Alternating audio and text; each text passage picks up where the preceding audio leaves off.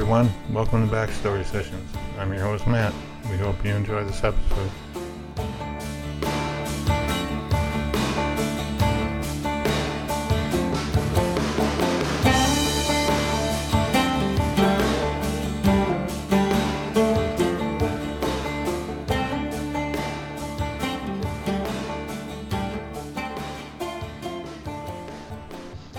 Hey everybody, it's Kat, and I want to welcome you to this episode of Backstory Sessions. I'm joined today by my co-host Matt. Hey Matt. Hey, Kat. Hey, everyone. How are you? Well, this is an exciting episode, um, especially because I like so many of the songs that uh, our guest has written. Yeah, for sure. There's a lot, definitely a lot of good ones. I mean, you know, I focus mostly on the sappier side of music. Um, No. I know it's a surprise to everyone, but um, you know, he's written. Well, yes, yes, you would not know that had I not revealed it to you on this near to um the next to the last episode of the season. Yeah. I mean, I should have said, "Are you sitting down?" before I broke that news, but That's true. you know, Yeah. secrets out. So, um, but I mean, he has so many good songs um, besides the sappy ones, and um, it's just amazing the the career that he's had. Um, Yeah, definitely. I can't can't imagine being able to write all those songs. But you know, he's also very talented uh, as far as singing. Um, you know, he has a really nice voice too. So um, that's uh, something you don't always see that uh, people that write songs, you know, also um, have the talent to sing them. well, I uh, mean, I guess it makes it easier when you're trying to pitch your ideas. Yeah, for sure. Because you, I can imagine, like, uh, you have a really great song and you can't sing. Right. That, that's what would happen to me. You know, I could write a good song, but wouldn't be able to sing it because I sound like I don't know. Well, although that isn't true because you were in choir. Um, Yeah, I was six or eight you or know, whatever it was. Well, uh, I, I, your voice, I still hear you from time to time. So I know that isn't completely true the way that you are. I mean, some people really, Yeah, uh, I- you, I you understand. probably heard them are just like, I mean, they just don't have pitches that are pleasant to right, hear. Right. Yeah. Um, so it would be really bad if if you, I guess, you know, songwriters probably what do they do? Like get someone else to pitch it for them. I mean, I don't know. Um, I think I think a lot of them uh, they you know if they're pitching a song they probably record it and then send a demo and you know of them singing or maybe they get somebody else to uh, play on the demo with them or whatever or maybe harmonize or whatever depends on the song I guess well, you know, if you get a rap song like you write one, I'll be happy to, you know, right yeah pitch it for you. I mean, just just saying. Um, yeah so maybe before like uh, you know your rap career takes off we can uh, introduce this guest yeah, I think you know I'm gonna save something for that final episode next week. So, um, That's a good idea. Right. We we might be uh might be hearing a rap song uh, written by you and performed by me. Uh, Chances are that unlikely, but you know. Well, you know, I, again, I am so excited to hear some of the backstories of this amazing performer and songwriter. And so our guest today is Frank Myers, and you're going to be so amazed at uh, the songs that he's written, the career that he's had. So, um, Frank, I want to welcome you to Backstory Sessions. We're so happy that you're our guest today. Hey, Kat and Matt. Great to be here. Well, you know, I I love your music, so I have to say, not you know, not everyone that we interview am I a fan of the music, but you know, of the backstories. I'm interested in everyone's backstory. But well, where where where would the world be without sappy love songs, right? exactly, Matt. I hope you're listening to this because I'm trying to tell him that all the time. Um, you know, this is a this is like the music that makes the world go round to me. And uh, I think it's so relatable, you know, because everyone has those connections of love and then heartbreak and missing someone and all of that. So I, that's what I find your music to be very relatable. Well, Yeah. I just want to I just want to set the record straight. I write probably well, I used to write because I don't write all the time anymore. But when I was writing all the time, I wrote mainly up tempo songs, and I've had a lot of up tempo hits, like with Eddie Raven when I worked with him and that kind of thing. It's just that my biggest hits have been my sappy love songs. Yes. I thought so. And you see, that's like the universe telling you, you know, those are the ones. Um, but I, so I guess um, you know, my first question when I'm thinking when I first found you were going to be a guest is I was wondering like, are you a romantic at heart? Is that like the the kind of person you are outside of writing? Uh, yeah, I, I would have to say that I am a romantic. Um, but like I said, you know, uh, probably 75% of my songs are up tempo songs. Um, but yes, I am a romantic. So, Do you find the inspiration for the songs um, that you write? Um, you know, do they come from real life experiences, or wh- where do you get your inspiration when you're writing? well, s- some are from real life inspiration, and some are just from titles that, you know, when you hear um, a certain phrase or something, it just sparks something inside, you know, that, and you draw from your own life experiences or from others' experiences or from a movie you watched or a book you read, you know. They come from different things. Uh, you know, I, I I believe that my biggest things have all come from from God. Uh, I believe that it's divine in, uh, intervention with me that um, that has brought these songs to life. You know, uh, Sure. because when when I when I'm inspired, you know, with a song, it, it really comes easy. So I, I was going to ask that. Um, is it something that just like when you get that idea, then it just flows, and you know that this is this is going to be a song. Like you don't have to sit and struggle with it. It just comes to you that, yeah, this is this is, you know, this is my Sure. idea. when you when you start it, it, it comes easy like that, and usually the lyric and the melody kind of comes simultaneously. Although, although I have put music to other people's lyrics and that kind of thing, um, but and I've also written lyrics to tracks uh, that other people have given me. Sure. But um, yeah, when I s- start something, uh, normally it I, I get the title, and I usually write the chorus first. Uh, the melody and lyric will start coming together, and that comes fairly easy. Um, and the hard part is uh, the discipline of rewriting, going back and looking at it and trying to make it better. You know, coming up with something that's better than your initial thoughts, which sometimes that don't happen because sometimes your initial thoughts is what it is. But um, I believe that as a songwriter, uh, if you're going to spend the time on something to write, then get away from it and then come back to it later and make sure that it's as good as you can make it.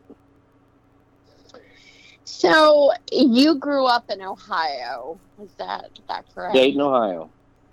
All right.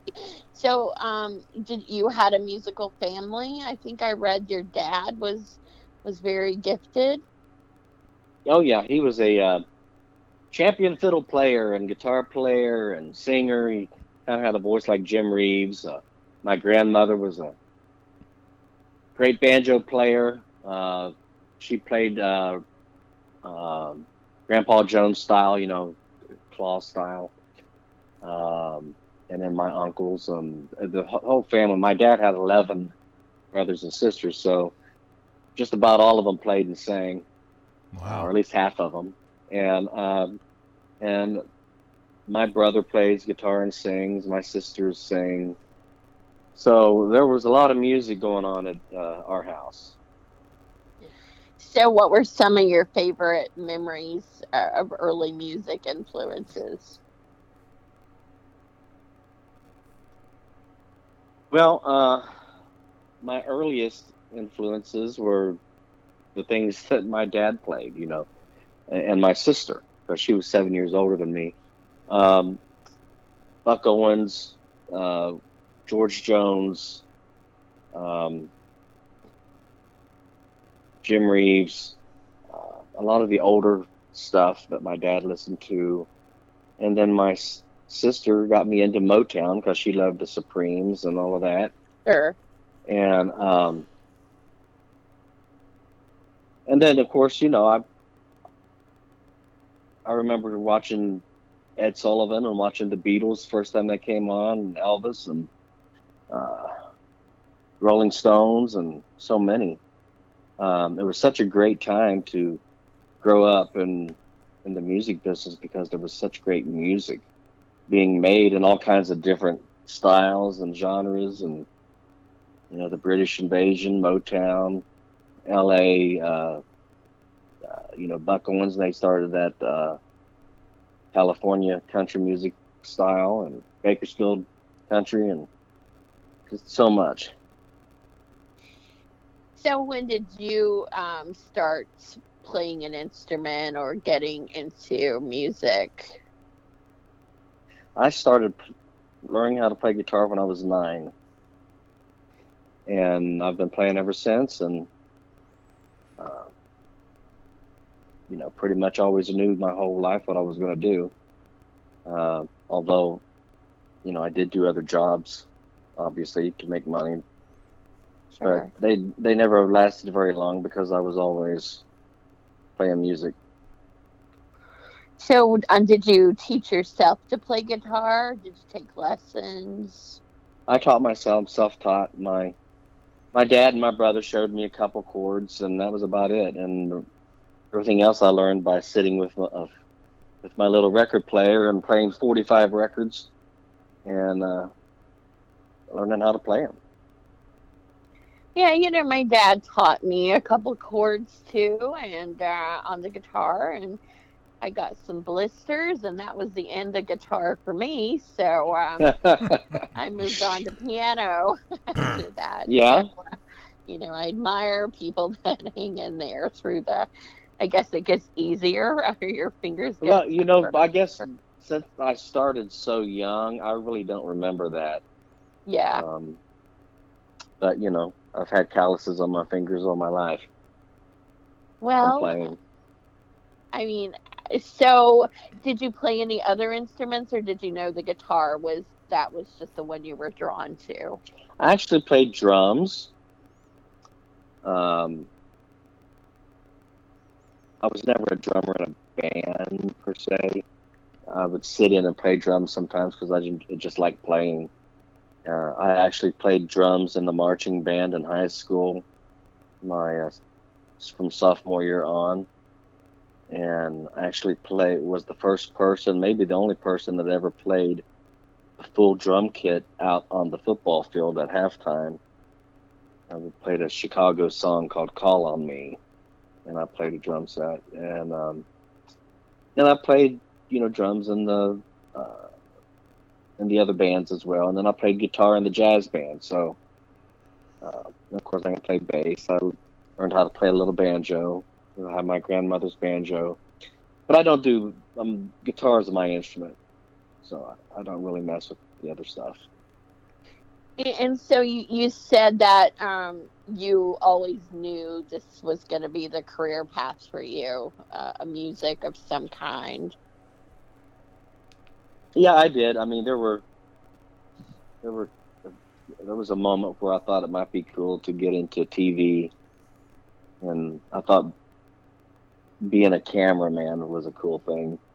I remember I wanted to do that at one time, and maybe be a DJ because I was a DJ in our 10 watt FM radio station at high school. 10. But I think, you know, when I was doing all of this, I was always playing music. So I kind of knew that's where I was where it was going to end up. I just did some other things just to know how to do them and in case I needed to do them. Sure. And so I, you enter a local, uh, I guess it's like a talent contest, Star Trail. Uh huh. And uh, do you remember what you sang or performed in that? I do. Um, the first, uh, you had to win three times to become a Star Trail star. And um, I remember I won my, and there was a show, one show a month, and I won my first first three shows along with two other guys that had won too. And uh, the first song that I played was, uh, it was well, it was either "Don't Be Angry" or "White Lightning." okay. And so you I- I- have I really up- well. I did both of those. I don't remember what my third song would have was, but I know I did White Lightning and Don't Be Angry. So of course, White Lightning is Doris Jones, and Don't Be Angry was Stonewall Jackson's song. Sure. And so you ended up winning this. Yes, Okay. And so what what did you get if you if you won? you just got uh, you got a plaque. Okay. That's I, I got three plaques, and each plaque got bigger. Oh, wow. So that's pretty motivational. And is this in Dayton? Um, That was years ago. I mean, that only lasted a year or two. That show. Well, it's still a cool idea. Did you It keep was, the uh. Um, I don't know if I still have them or not. Truthfully, they uh, they may be in my storage room, Right. but I'm, I haven't I haven't seen them in a long time, so uh, I probably don't have them. Well, I'm sure at the time it was rather cool to keep getting those plaques and bigger ones. Oh, oh, it was. I, I was a Star Trail star in Dayton, Ohio. yeah. so how old were you um, when you 11. were this Star Trail star? I was 11, 11 years old. Wow. And, and I turned 12 what did your during the- classmates? during the process. You know, that must be a pretty big deal to your classmates. Um, Well, They- they never really knew about it. I oh, kept it to myself. really? Uh huh. Uh, they uh, knew that I played and stuff, and they really um, didn't really get it until I was on the Porter Wagoner show when I was 14. But they all made fun of me because they didn't like country music. They they used to call me Porter. Here comes Porter. All right. So how does that happen? So that you get to be on Porter Wagoner's show?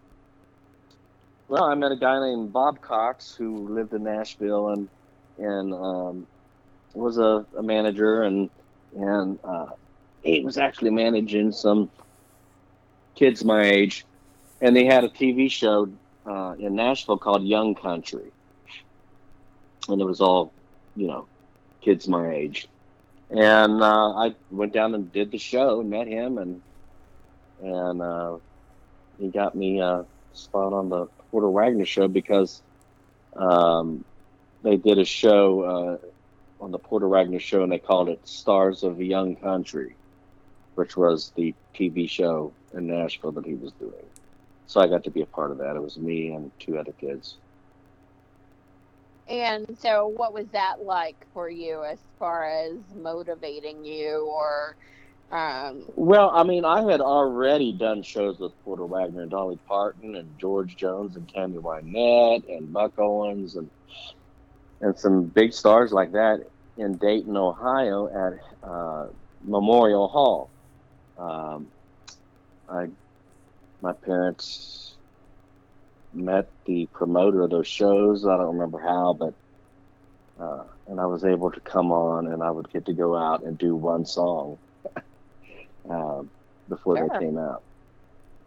did you get to meet them? Um, Yeah, I got pictures with them, and and uh, I used to do these. They used to have these shows. They were FOP shows and other shows. They were called package shows, and they would have them like at Hara Arena in Dayton and different places, or Louisville and other places. And they would have um, like I don't know, five or six Grand Ole Opry stars, and then I would get to open those shows.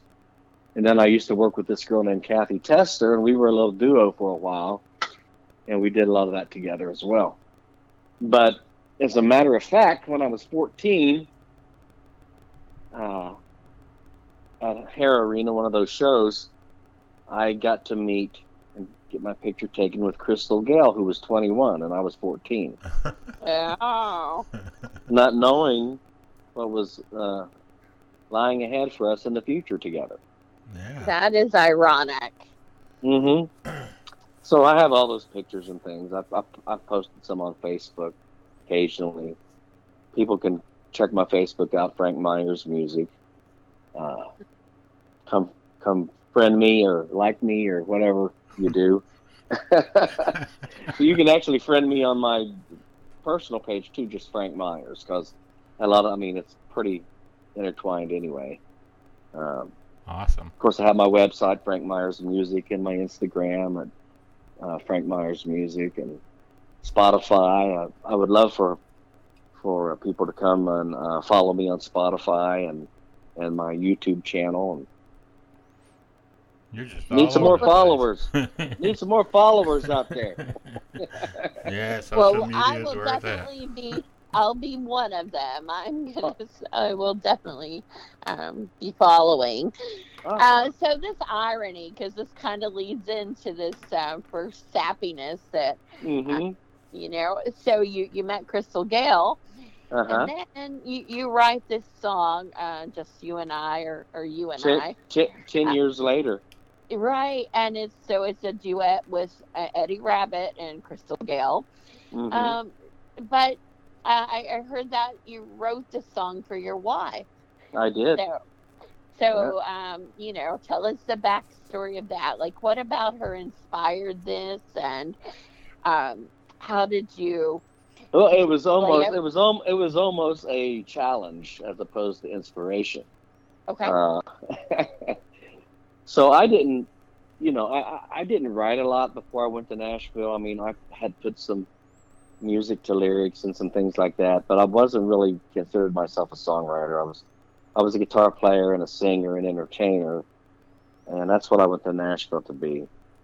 But um, when I started to work with, I moved to, to Nashville in April of '81, and got the job playing lead guitar for Eddie Raven, who's a great singer songwriter. Um, in July of '81, and we hit it off immediately. And I, I played him a few of the, the songs that I had put music to, and he liked my melodies and all that. And so we ended up writing right away. Uh, we uh, met Tanya Tucker. Uh, we, we did a show with Tanya Tucker in New Orleans, and she wanted Eddie to co-write a song with her called "Changes." So she gave Eddie the idea, and we ended up we had just put the band together, and we ended up up in Moorhead, Minnesota, right on the other side of Fargo, North Dakota, for a week, playing there. And uh, so we it was really a rehearsal for the band, uh, just to get the band tighter and learn more songs and things. While we were there, Eddie and I uh, got together and wrote the song changes. And then, of course, we sent it to Tanya, and she wanted to change a few things, and we did. She did, and and they ended up recording the song. with the person that produced that was David Malloy, who produced Eddie Rabbitt. And that's how I met David. And he loved that song. And he said, if you have anything for uh, Eddie, we're going to be cutting next year. And we got about six months, so think of something, bring it over.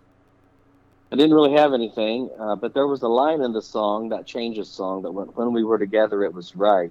We had it all, you and I. And for some reason, you and I stuck out to me as a title, and I wrote it down. Well, I was uh, um,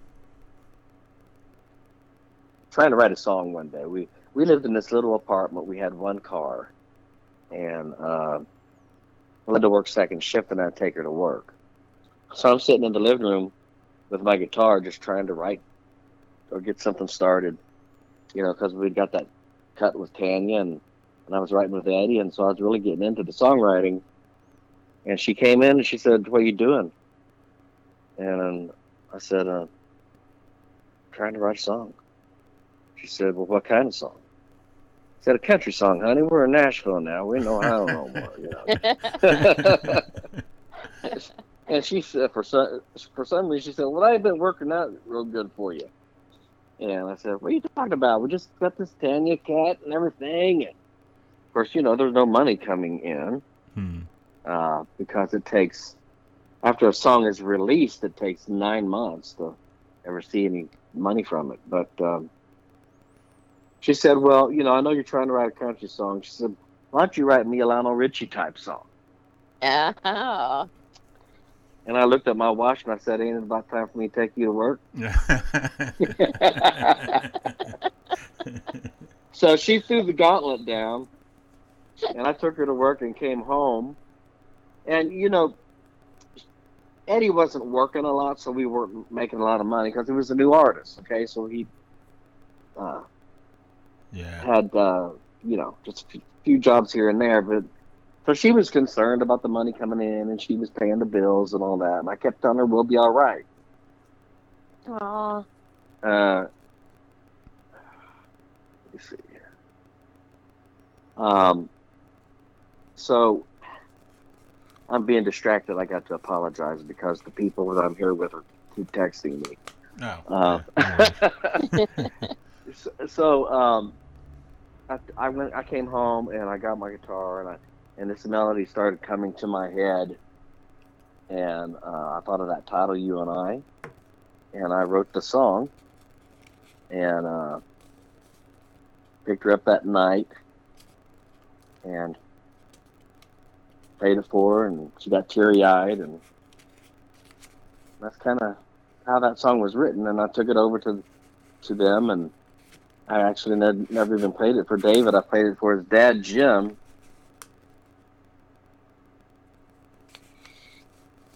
So Well, I, I certainly I, I could see why she'd be teary eyed, and um, you know.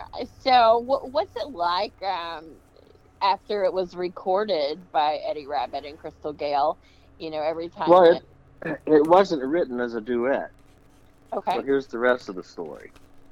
They cut the song, and David called me and said, "Hey Frank, we cut the song, and it's great, but we thought it was short, so uh, we we took the first verse and copied it over and and put it in the second verse, and took the original second verse and made it a third verse.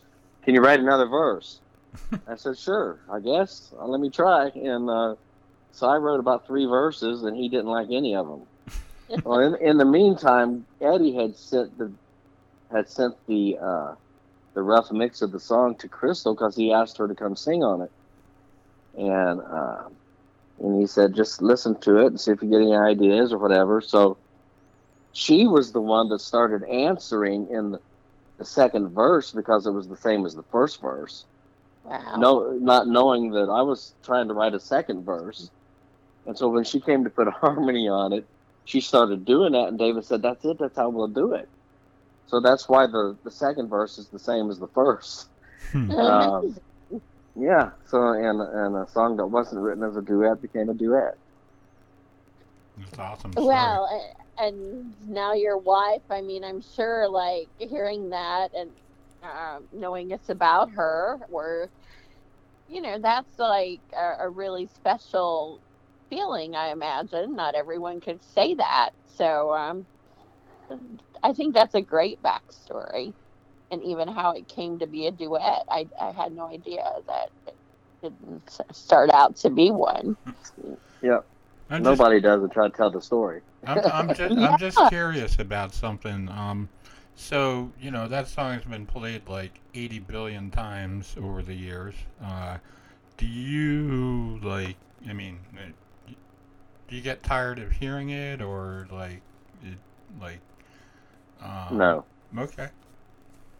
Does, does your I wife, really don't. does your wife like roll her eyes when it comes on or something? I No, I mean it's a it's a very special song. Okay, cool.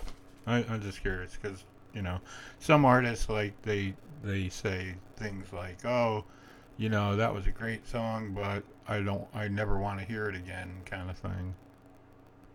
Well, you know, a lot of a lot of times uh, they may say that because they didn't write it. Number one, Ah, and Yeah. number number number two, because they have to sing it every night. yeah. yeah. So you know, but you know what? I've never grown tired of any of them that I big hits that I sing uh, every time I perform because I get to see how the crowd reacts. I, you know, I get the feedback from them, and I, I hear how certain songs have affected their lives right. uh, and that kind of thing. And that's really uh, what means the most to me as a songwriter Cool. is how uh, something that I came up with touched somebody's life. They used it in their wedding or they used it for whatever.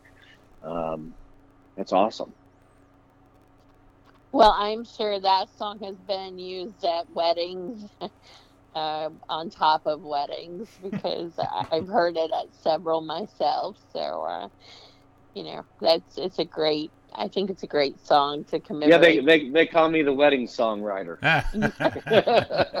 See, you, you could have been like the Adam Sandler movie. That could have been Exactly. Singer. That could have been you, only the songwriter. That's exactly right. So you um you leave working with Eddie Raven and you play for Marie Osmond for a while.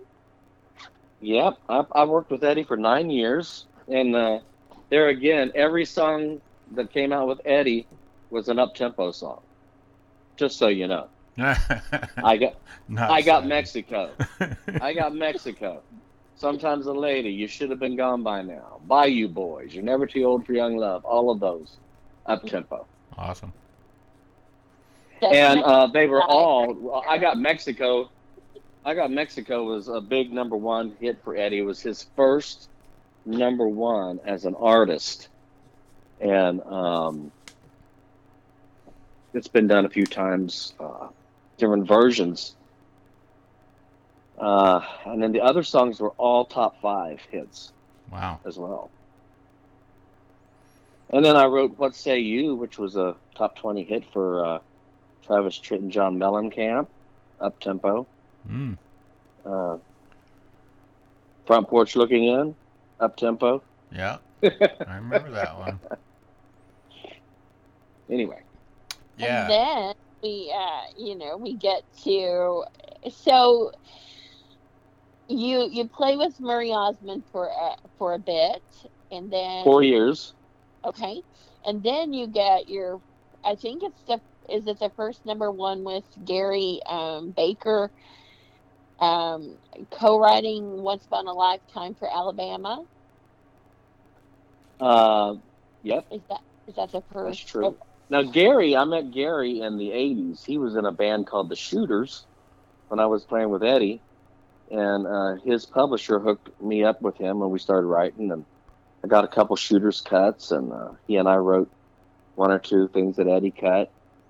Um, but our biggest hits came in the '90s, and we we wrote "Once Upon a Lifetime" on one of Marie Osmond's buses. It actually it actually started riding bikes in in a town somewhere. We used to take bikes out on the road, and because we would get to a place like four or five in the morning and go into the hotel, and, and then we'd get up and eat a bite, and then a lot of times just check out the town by riding bikes and getting exercise. And it actually started uh, on a bike, and then we finished it in the bus. Wow. So, what was the co-writing like? What's it like to write with someone? Well, there has to be someone leading the way. Uh, someone. It, it, it always works best for me if I have an idea that I've already started, where I kind of have a handle on where I want it to go, or vice versa. If someone brings in an idea where they already kind of have a handle on where it wants to go, you just you uh, you spend less time trying to figure out number one, okay, what title are we going to write? What are we going to write about? How, how are we going to approach this? If you already got something going, that's that's kind of how you do a little bit of homework when you know you're writing with somebody, you know. Mhm. And um, so uh, a lot of the, the songs that I've written, and the majority of them, I already had started, um, and then we finished it. So, it was Once Upon a Lifetime um, who had that idea? It was mine. Okay. It was mine. And truthfully, I was r- writing it. the idea came because Gary was going through a divorce. Hmm. So I was kind of writing that for him and with him at the same time. Wow. Um, like the bridge where it goes, so if you're taking chances, know the chance you take. Yeah. Broken hearts, broken hearts, a high price to pay. Foolish ways make fools of the wise. The best things seldom come along twice.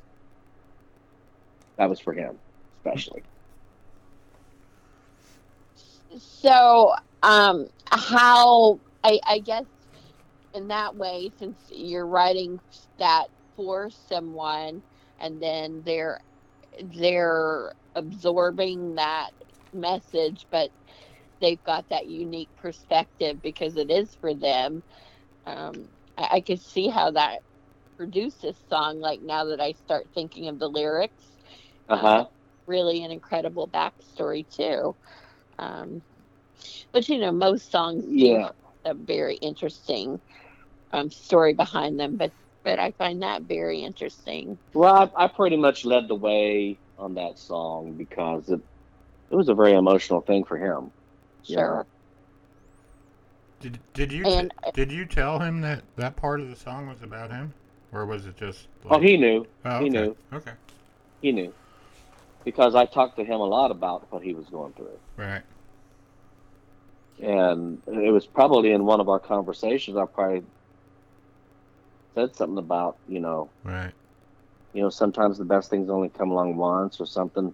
I probably said something that spawned the idea once upon a lifetime, you know.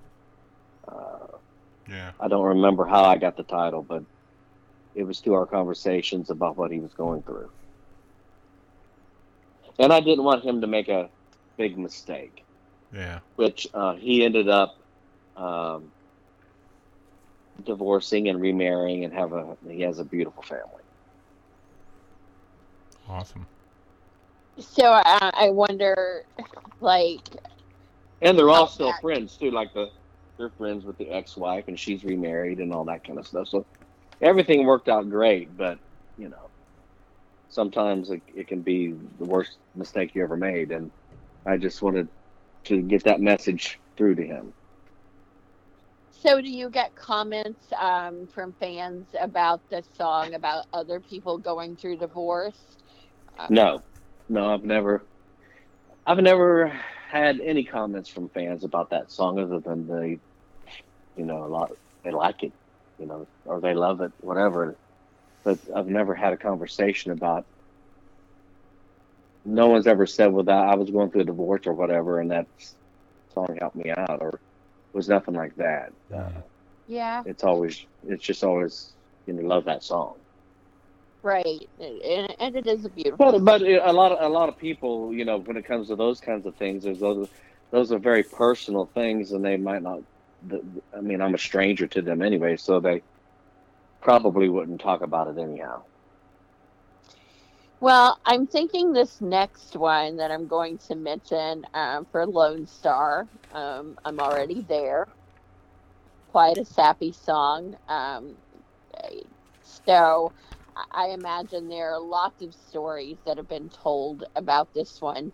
Um, you know, because there's so many, so many situations where someone could be missing someone. Um, you know, well, this that's where the, the that's where the song came from. You know, Richie called home. It's a true story. Okay. He called home. He talked to his wife and his kids, and he got homesick, and he started that that song. And that was one that he had started, that he brought me and Gary in on.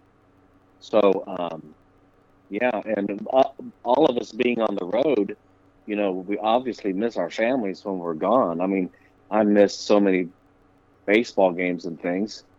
Uh, it was crazy because I was always on the weekends, so that's when they played. So it, it's very personal, and it's for anybody who travels sure. uh, that related to that song. And um,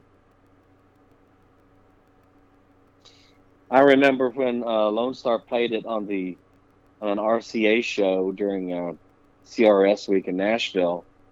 The peop the the uh, the radio people in the room, half the room got up after they got done with the song and had to walk outside and call home.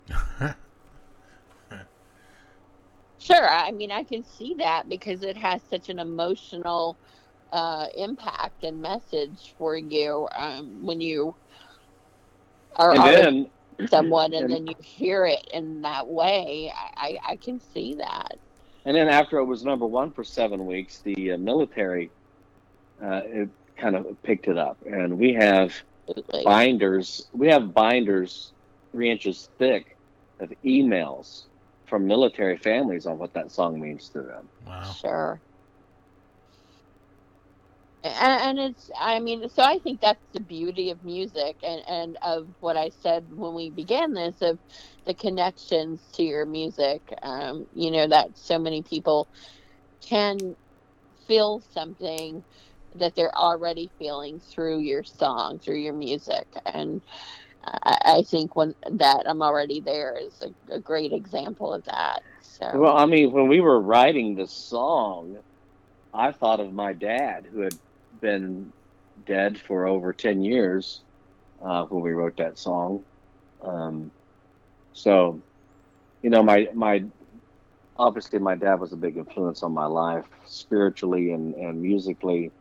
And he was the first kidney dialysis patient in Dayton, Ohio. And he lived on dialysis for like 16 or 18 years. Oh, wow. Little side note. So when when when uh, that song when you wrote that song, did you instantly know it was going to be successful and have the impact that it did? You know, you never know what kind of impact they're going to have. You just know what kind of impact they have on you, and right. And uh, you know, I felt like, um, you know, my first feeling was, I hope Lone Star records this after we wrote it. and uh, they did obviously. All we did was a piano vocal on the song, and uh, I loved the song, and you know it was moving to me, and right. and I knew that you know that's that's the making of a hit song is when it moves moves you emotionally. Mm-hmm. And so it was the BMI Country Song of the Year. Um, uh-huh. So not only did it resonate with fans, but um, you know, it. It, it was also nominated for uh, also nominated for CMA Song of the Year. Wow. I, so I mean that that must be very um, gratifying to you to um, have that recognition as well. Oh yeah, it's it's it's uh, it's very cool when your peers recognize you. Sure. Um, so you also have my front porch looking in. Um, yeah. That's so, up tempo. Yeah, That's an up, that's an up tempo sappy song. I know. So um, Yeah. I wanted to mention that one too. Um, Just call me. You just start calling me Sappy Pappy. a map. That's the title of the episode yeah, right there. yeah, there it is. yeah, that's funny. So, uh, No, so uh, we were I- we were out. We were at Richie's house. Uh, he lived in Gordonsville, Tennessee, about an hour away from my house, going towards Knoxville.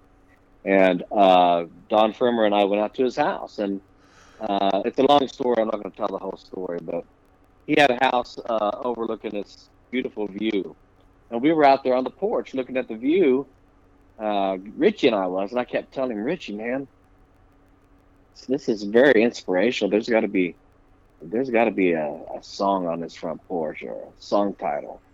And Don was looking through the picture window at the kids playing in the house, laughing at him. And he said, "Well, it ain't as good as the view looking in." When he said that, we just all looked at each other, and we knew we had something to write about. My wow. front porch looking in, and and Don, uh, God rest his soul, was a great lyricist. He didn't play an instrument, couldn't carry a tune in a bucket, but was a great storyteller and a great lyricist, and really helped me become a better lyricist. And and uh, we ended up writing it a couple days later. I in Nashville at his office, and I showed up first, and I came in, and he already had the first verse and chorus written lyrically, pretty much the way it is now.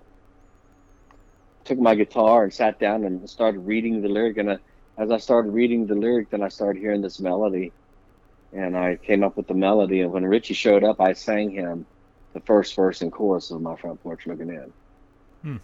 Cool. and it became a big number one hit for for Lone Star. Yeah, for sure. So, um, you know, moving beyond those sappy songs, whether up tempo or And I, I don't, you know, I think sappy. You, you know, you might want to think about the words you choose. You know, writing is part of choosing the correct words as well.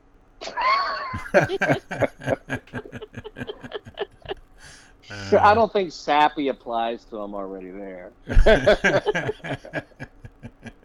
I don't know. I you know, I mean, I kind of see it in still that way because because it it is a connection of uh, of two feelings, you know, of I think, I think you, I think what you should call it is classic.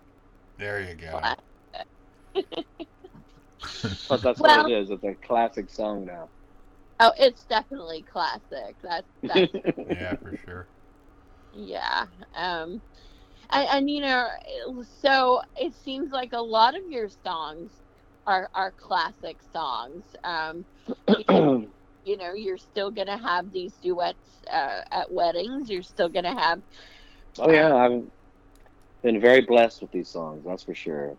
yeah they, they've stood the test of time which is a you know what a classic does so uh, what projects do you have going on um, you know what are your recent projects Well, uh, you know, I'm doing since I have a YouTube channel, I've got to put some videos on it. So I started. I wrote a song last year. I actually wrote it right before COVID hit, called "God's Got This," and um, I actually wrote it with Richie. And um, when COVID hit, I thought, you know what, people need to hear this message because of everything that's going on, and it's it's a message that people need to hear all the time anyway. Be because of things that we go through. Uh, you know, people dying, uh, people going through divorces, uh, people finding out they have cancer. Just there's so many things that go on in uh, people's lives that um, that we can't control. Uh, and truthfully, uh, we really don't control our lives. We make decisions that affect our lives. But I believe that God's always in control, and that uh, and people need to realize when they uh, instead of just stressing and and worrying so much if they can just let it go and put it in God's hands and realize God's got this and things are going to work out the way he wants them to once you do that everything you know the stress falls away so anyway I recorded God's got this and did a video and put it out and It's on my uh, Frank Myers uh, YouTube channel. It was on a bunch of other uh, video programs uh, a year ago when it was out. And of course, you can also see it on uh, my uh, Spotify uh, channel, um, along with a record that I did called um, Scrapbook the Acoustic Sessions. And they're acoustic, pretty much acoustic versions of all my hits that I've done. And actually, Crystal Gayle sang You and I with me on, on the project. Huh. And, uh, and then, of course, uh, leads us up to the Christmas song that I'm going to release this year. It was written 15 or 20 years ago, actually, and it's called If Every Day Could Be Christmas. Uh, 98 Degrees put it on their Christmas record. Uh, Lone Star put it on their Christmas record. I produced the version on Richie McDonald's solo Christmas record. But no one ever put it out. They would always come with the Christmas song or Have Yourself a Merry Little Christmas or one of those, you know. And we, when we wrote the song, we, we were trying to write a new classic sounding Christmas song. So my buddy Jimmy Nichols and I, who's here with me today, a great keyboard player, we recorded this at his house. He played piano. I didn't even put any guitars on it. It's just piano, bass. We sent it to a drummer that put some drums with brushes on, and then I played percussion on it, just a shaker, tambourine, some bells and then we recorded a live string section with it because I wanted to just to have that uh, classic vibe to it. And it's called "If Every Day Could Be Christmas," and we shot a video, and it's coming out. Uh, I believe October third is a pre-save date that you'll be able to get it on Spotify, and then the video will be coming out uh, shortly. Great. So that's have you have have you heard the song? Um, I I have actually. I believe I. It's a. I'm sure you're going to call it a sappy Christmas song. no, it's uh, truthfully when we wrote it, if every day could be Christmas, you know, there's so much, there's so many things going on in the world. There's so much craziness in the world, uh, so much hate, and so much um, well, you know, you, you, you see what's going on in the world. So it's like, you know, when Christmas time rolls around, for the most part, I know Christmas is hard for some people, but for the most part, people, you know, unite get, in, get into get into more of a loving feeling.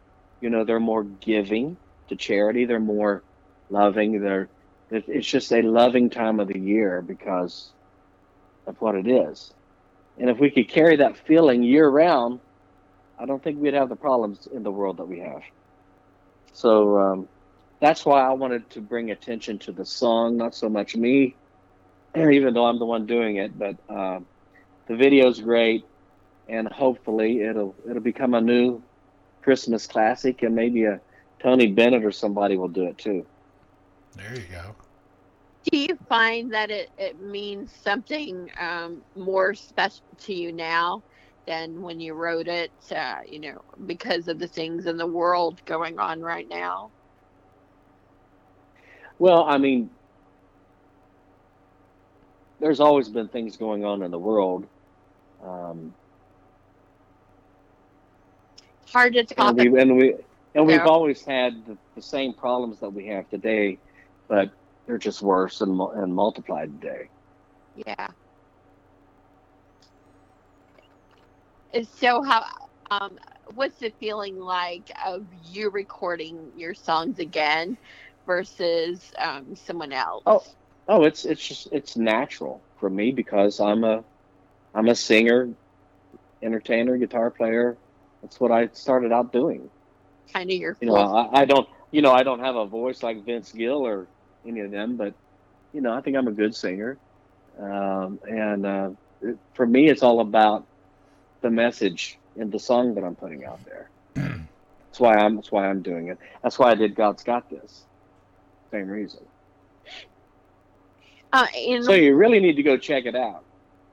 I on the on the YouTube, yeah, will. and Spotify, and and uh, come join me at all those socials.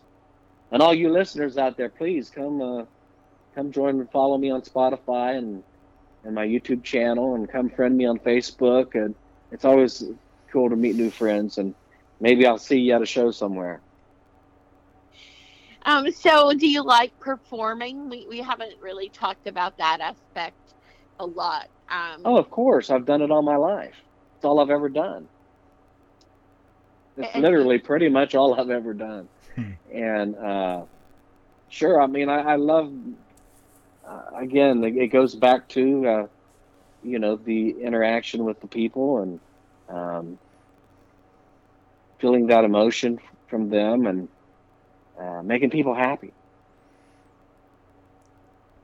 Well, and I think it would be nice, um, you know, to, because that's a great way for them to like tell you what what the song meant to them, or you know, they enjoyed your show. It, uh, it's just an instant feedback you don't always get. I guess Ac- Absolutely, yeah. solitary, um, at least until it's released. It's just in your mind or in your little room or whatever. Um, but in a show, you know, people can like instantly clap and you know interact with you, and you you get a you immediate feedback, which is kind of cool. Right. Yeah. Yeah, it's it's very cool, and I, I, I love doing it. I love I love meeting the people after the show, you know, and a lot of them buy a CD, and I can sign it and make it personalize it to them, and um, take pictures with them, that kind of thing, and Gotta becomes have- more of a Selfie, you know, these days, like everybody has to have a picture because social media, you know, you you want to show off that you, well, it, it just becomes more personal. yeah, it's, it's a great, Are great are you thing. are you doing like uh, extensive touring now, or just you know shows here and No. there kind of thing? I mean, September is really busy. I'm going to be, I'm in Kansas City today, uh, fly home tomorrow, and then Tuesday I fly down to Fort Myers for the Island Hopper Songwriter Festival. Awesome. But you can look that up. You can look that up online. It's a really cool two-week deal uh, on Captiva, uh, downtown Fort Myers, and Fort Myers Beach. It's an awesome thing, Oh, and people come from all over the country to it. So we're supposed to feel sorry that you're going to spend two weeks in Florida. I'm not going to be spending two weeks. The, it already started. It started. oh, uh, okay, okay, It's Thursday night. Yeah. Okay, cool. They're they're on they're in Captiva right now. Tuesday I fly down and I play Tuesday night and Wednesday night in downtown Fort Myers at a couple different places, and then I go over to Fort Myers Beach Thursday, which I actually have off, and then I play Friday, Saturday, and Sunday on Fort Myers Beach at different places, and then fly back uh, Monday. Awesome. And then I'm pretty much done. Um I got uh, just a couple more shows, so it isn't like I'm just doing a, a ton. Yeah. I mean, I, I enjoy. I'd, I'd love to get some more work. It'd be nice to do a couple of a month or so, right. but it's not like I'm out there all the time. I don't want to be out there all the time. Right. I did that for 18 years. right? So, are you constantly So- writing these days, or No, okay, I'm not not writing much at all. Actually, okay, I'm mainly just doing this and work. I'm working on. Uh, you know, I've been working on this Christmas thing. It's taken a lot of work, and before that, God's got this, and those things take a lot of time to work. And uh, I really, I don't need to write another song. If I'm inspired to write, if I'm inspired to write something, then I will. And that's really the only way I want to do it, uh, because I just don't want to sit down and bang my head against the wall yeah, okay, what are we going to write? You know what I'm saying? Just kind of look at each other.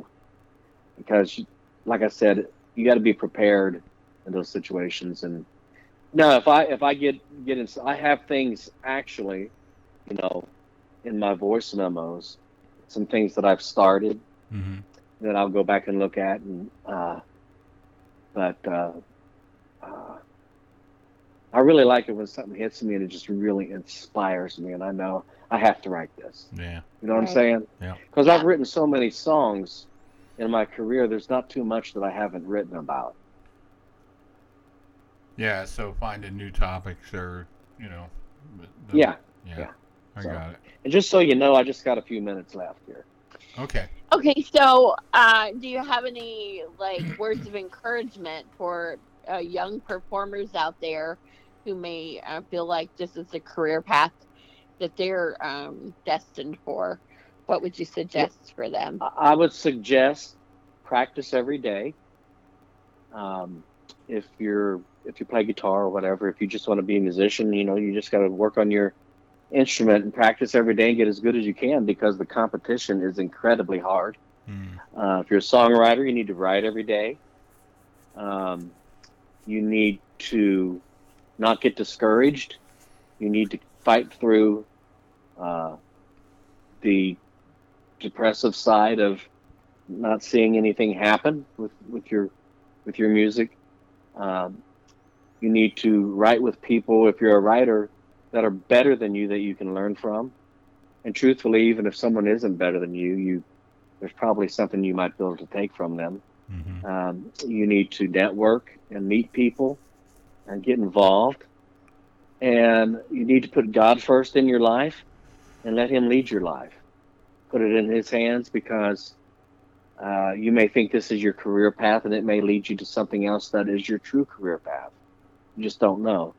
But right. uh, God's always in control and let Him be in control.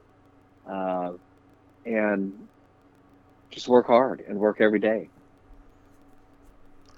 Sounds like good advice. So, um, and Frank, before we end this interview, I know you're probably thinking, like, well, you know, why haven't um, they brought up like one of my uh, probably greatest songs uh, or most successful songs? And um, I'm going to bring that up now to you.